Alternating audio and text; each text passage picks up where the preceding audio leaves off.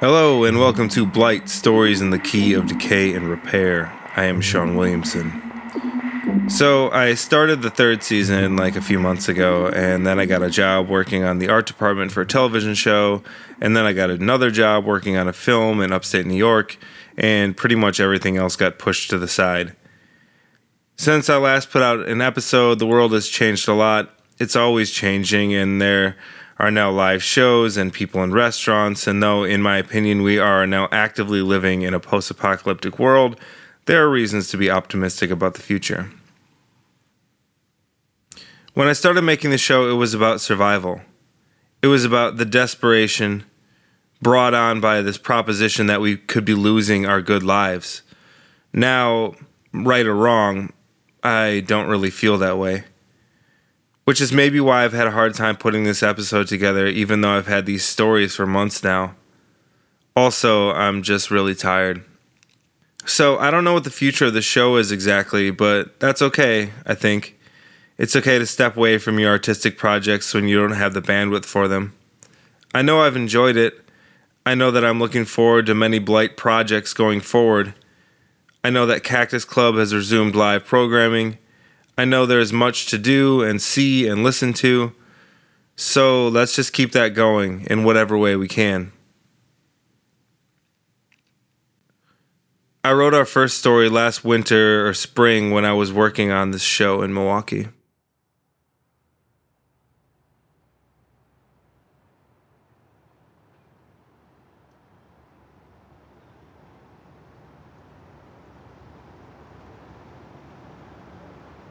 There is a dead raccoon on the nothing street that goes around Holler Park, laying sideways like a pot bellied father, for days and weeks now, staring at the curb. Trucks whistle in the yards, smoke that smells like chicken noodle pipes from the top of the Campbell's soup factory. I drive a truck, but I walk to work, down 6th Street, across Layton, over drainage ditch bridges through a land where the single story houses have no more than three windows on the front. It smells like a campfire. A god is real. I move sets for the pictures. Actually, I move sets for the one picture I can think of that shoots in Milwaukee. Sometimes I resent Milwaukee, but it's been good to me. If I can't be buried with Houdini in Queens, then bury me here. I don't see the difference. It smells like french fries on Layton. It smells like popcorn. It smells like gasoline and French bread from Cousins Subs. You can bury me here if you want.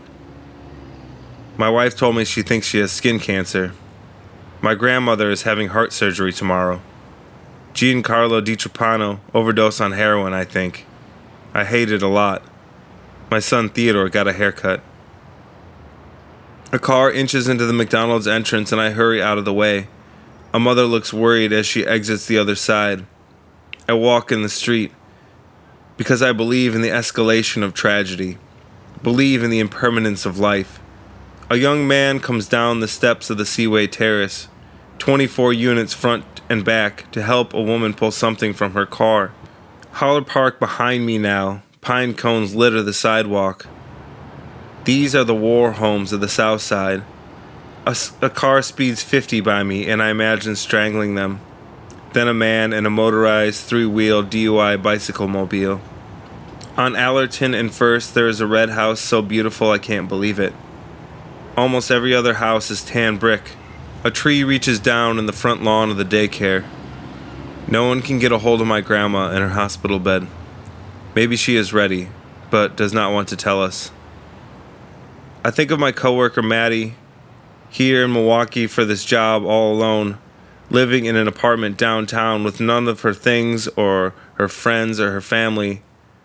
Then I think about going to that nothing street where the sleeping dead raccoon has turned to the cold side of the pillow. I see myself, a shadow, in the path lamps of Holler Park, digging a grave to drop the raccoon into. So Maddie doesn't have to see that, and I don't have to see that, and this collective piling accumulation of death won't be the forefront thought of our everyday lives.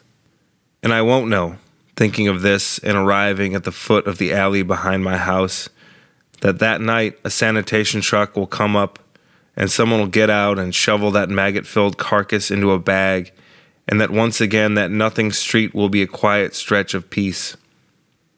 Or that the very next morning, somehow a different raccoon will be leaving Holler Park and will be hit by a car and have its guts threshed out and exposed in a way that the other one, the one that seemed to have been napping, had not. And how this is actually not a metaphor for life.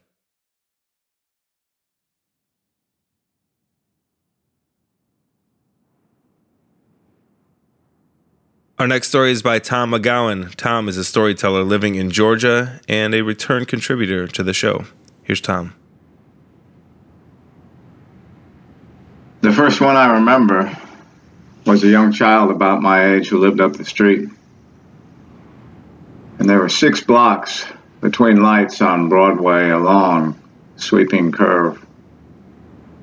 And that child ran out after his dog, and a city bus ran him over and he died and he disappeared. The next one was Johnny Sweet. I lived in an apartment building of some 30 families. They lived on the other side. Two sons, healthy, kind of all American types. Family name Sweet. That was Sweet. Not another name you run into often. And he was in his teens, solidly built, and he broke his arm. And of course, I'm sure people put their names on that cast as we did. And it wasn't setting right. I think they rebroke it and cast it again, and then they discovered he had cancer. And people didn't get cancer back then, unless you're very old, and a lot of people died of heart attacks before that ever happened. He was young and he got cancer. Must have been of the bone, I guess, and in three months, he died and disappeared the family, I think, moved out to Long Island and they left too. And then my grandmother passed. Maybe I was eight or nine. I didn't really understand death at that time. My, my mother got the phone call. Her mom had been in the hospital with pneumonia, finally took her out. And my mom did not show her emotions, but I know it had an impact to her on that day when her mother disappeared. And later on in life, my neighbor, Marshall Milner, 94 years old, riding bicycles and getting up on 20 foot ladders.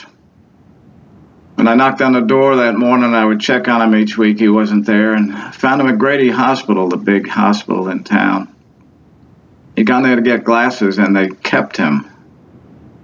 And after three weeks, they transferred him to a nursing home nearby, and I visited him a few times a week and every Saturday morning.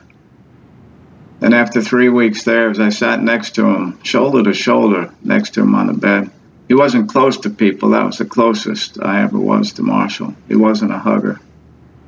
And the best he could do was open one eye when he spoke to me slowly. And on Monday morning, I got the call that he had died, that he too disappeared. And my next door neighbor, Michael, who was in his 50s but had major health issues and diabetes and all, his sister, who kind of ran the show there in that family, she had gone to New Orleans to get on a cruise ship, first time in her life, I'm sure. And I didn't get a call from Ethel. I saw the fire trucks outside and ran over. Couldn't find my phone number. We fixed that by putting a card up with a thumbtack in the pantry for emergencies. And Michael had collapsed that morning, and I helped sort out the firemen and the EMTs. And it wasn't my decision to make, but I helped Ethel make it. Either he passed there or they took him to Grady, hoping that they could keep him alive until Debbie got back from New Orleans with a seven hour ride and she arrived an hour after he passed, and Michael too disappeared from my life. And then there was Melinda, my wife. She had a sonogram that said that there were some ovarian cysts and that you know, they take another look in six months. Beware of that six month delay, by the way. And they said that, you know, it was a 3% chance of being cancer and it was a minor operation. As I waited in the hospital, it went longer and longer, which was not a good sign. And when they brought her in to recover, they told me it was cancer. As I sat there for over 24 hours before she actually came out of all the drugs I had running through her veins. I was on my little laptop plugged into the wall before we had Wi Fi researching stage three ovarian cancer, not liking what I saw at all. And when she finally came to and I chatted with her, I told her what was up. I'm a straightforward person about things. And she answered about asked about prognosis. I deferred on that, and I told her the story about how how when I flew a lot, one of my flights instead of going to Atlanta, set down in Raleigh at 5 p.m. because of thunderstorms, and I was supposed to get back out at midnight. I burned through everything I had in trade press and even a New Yorker magazine, waiting those seven hours. And at 10 o'clock, I sidled up to the gate agent asking what my chances were, what my odds were of getting on the 10, the 11 o'clock flight, getting out an hour early. And he thought about it and he kind of squinted, looked up the ceiling and he pondered it and looked up again and he said, Your odds are either zero or 100%. and I smiled and laughed. It was a gifted reply on so many levels because we're either on the bus or off the bus or we wake up in the morning or we don't. And doesn't remember that conversation at all because she was still coming out of the ether, so to speak. We had to work hard on it. She steered her ship on cancer, and I was there to back her up when needed be or to straighten out some recalcitrant bureaucrat that blocked the way of making progress or take over when she just couldn't function. And I remember she would she would teach uh, residents at Grady Hospital four times a year. The user perspective, I would call it, about cancer, about ovarian cancer. The doctor from Emory would go with her that she got acquainted with. And I was home working one day and she said, You know, you can go with me. And I had thought about it many times, but I knew there was downside for me. I said yes, and we jumped in the car and went down. And the doctors went through 20 view graphs on the wall about the prognosis and the treatments and all that, and they left it with uh, the final graph of, of mortality sitting behind us with the different stages. With, uh, plunging line and asymptotic near zero for those of you that are into math and graphs. And they asked questions, and Melinda chatted. And uh, at one point, someone in the back row of these 30 or so young residents said, Did you plan for this? And it was an odd question but I suspect that it was quite heartfelt. That maybe their plan was to get married and have a wife or a husband and 2.5 kids and live into their 80s and have a good life. I said, no, Melinda had planned to live to be 100, and I planned to live to be 91, and we would pass on together. And then I told them about the odds of zero and 100%. And Melinda lived for five years. She beat the rap. They gave her two. It took three operations and four clinical trials and a lot of time spent with the medical world. But she wanted to help others in the future and to help herself too. She was clear about both items. And in the last week, we had to invoke hospice. I took care of a lot of planning. The pain was getting to be too much. And we called at noon on a Friday, and by about six o'clock, all the paperwork had been signed, and we had the painkillers, narcotics, I guess. I don't remember exactly what it all was. It eased the pain. But in the end, as I've learned since, the narcotics tend to slow things down. And she'd had trouble breathing. At the end of that week, middle of the night, she couldn't breathe. And we had an oxygen generator, and I ran through two cylinders of pure oxygen to no avail. And I called the hospice, and their phone lines, their phone lines were down and not working. And I wish I'd had a spend a minute to get a cup of coffee to help the gears turn. And I called one of their 24 hours facility inpatient, got through, and they somehow got through to our contact. And she was a half hour away through through Atlanta traffic and I called up 911, and the Grady folks came out, the EMTs, and I met them at the door, making sure they understood that this was hospice and that she did not want to go into the hospital. She wanted to die at home. And they nodded, and their oxygen did no better than what was I was doing. And at one point, there was a big guy and a and a, and a, a well-built, stocky woman that had some muscle. The two of them were, were capable people, and I couldn't find her. And I found the female EMT out by the ambulance. She was taking a break, trying to stop her tears. And Melinda passed away and I called the close neighbors to say goodbye to her with the green quilt that a Mennonite woman, a wonderful neighbor and quilter, had custom made for her. And the undertakers took her away, and she disappeared.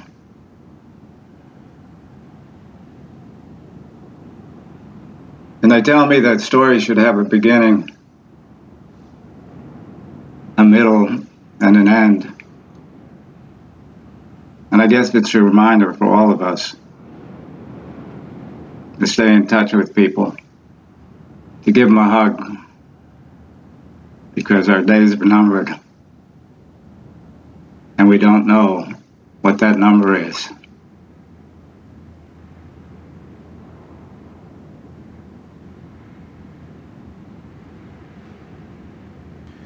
Our next stories are by Justin Spaller. Justin is a writer from Milwaukee. He holds an MFA from UMass Boston, where he was the fiction editor at Breakwater Review.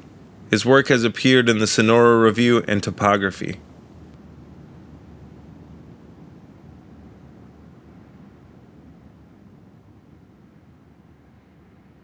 Mercury can kill you.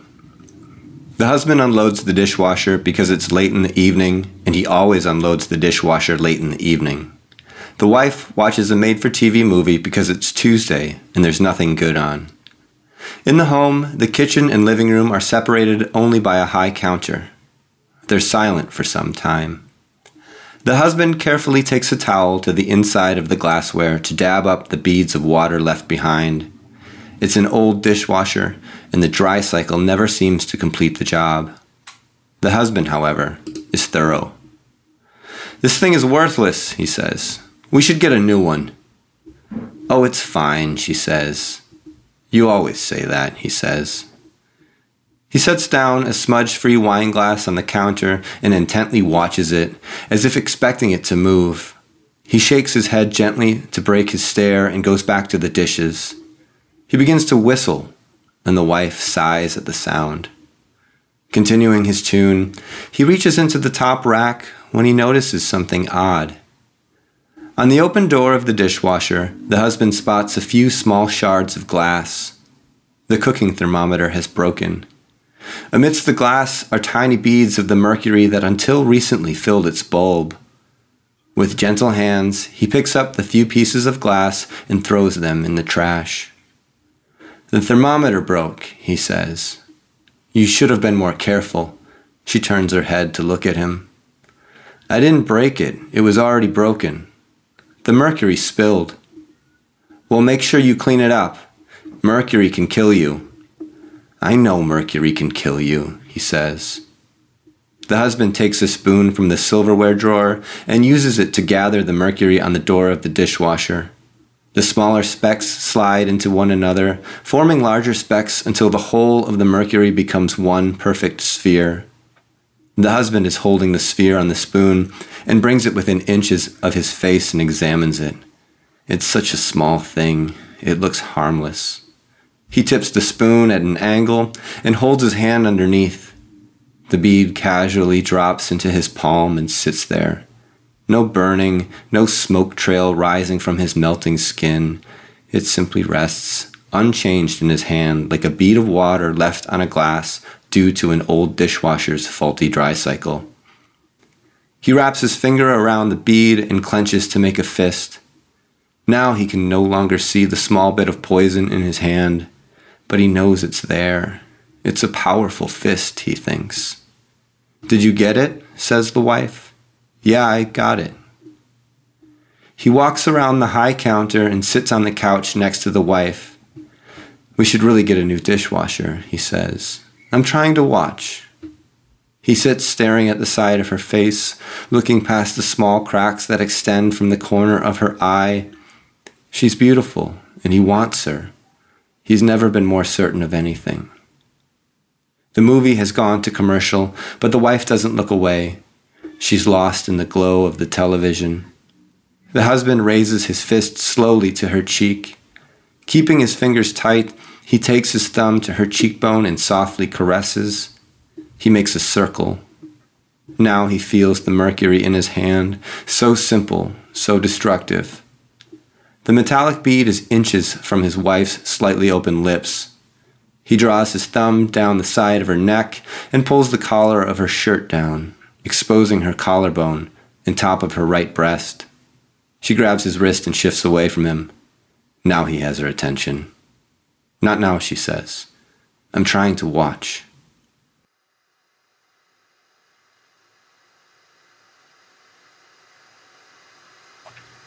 Televisions.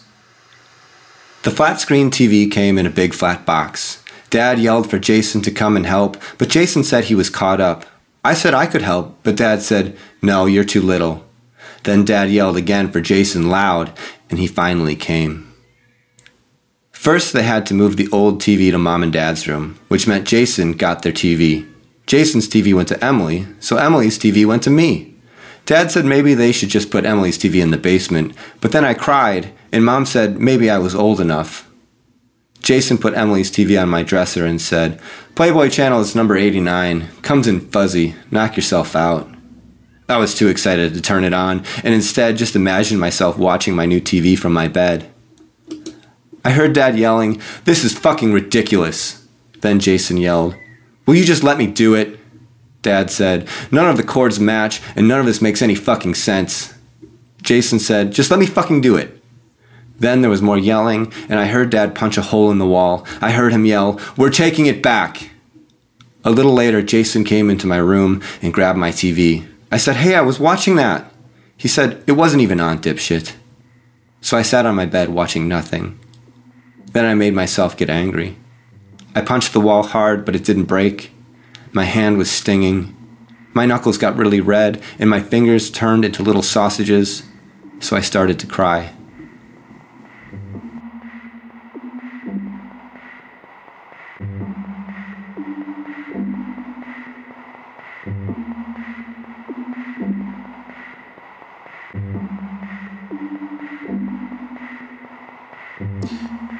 Thank you, as always, for listening to Blight Stories in the Key of Decay and Repair. I am Sean Williamson. Show music by Sean Stefani, mixing by Shane Olivo. Check out the merchandise on our website. Check us out on Twitter and Instagram. Go to a show at the Cactus Club. Everybody be safe. A quarrel in the street, dream of a love affair, kids in the bathtub, a good enough sandwich, Ford Taurus, the romance car.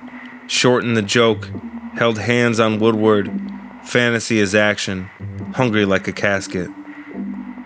Lonely Games is the songwriting friendship of Nick Tavarik and myself. You can stream and download our debut single, Charlene, at lonelygames.bandcamp.com. And you can also listen to that song right now.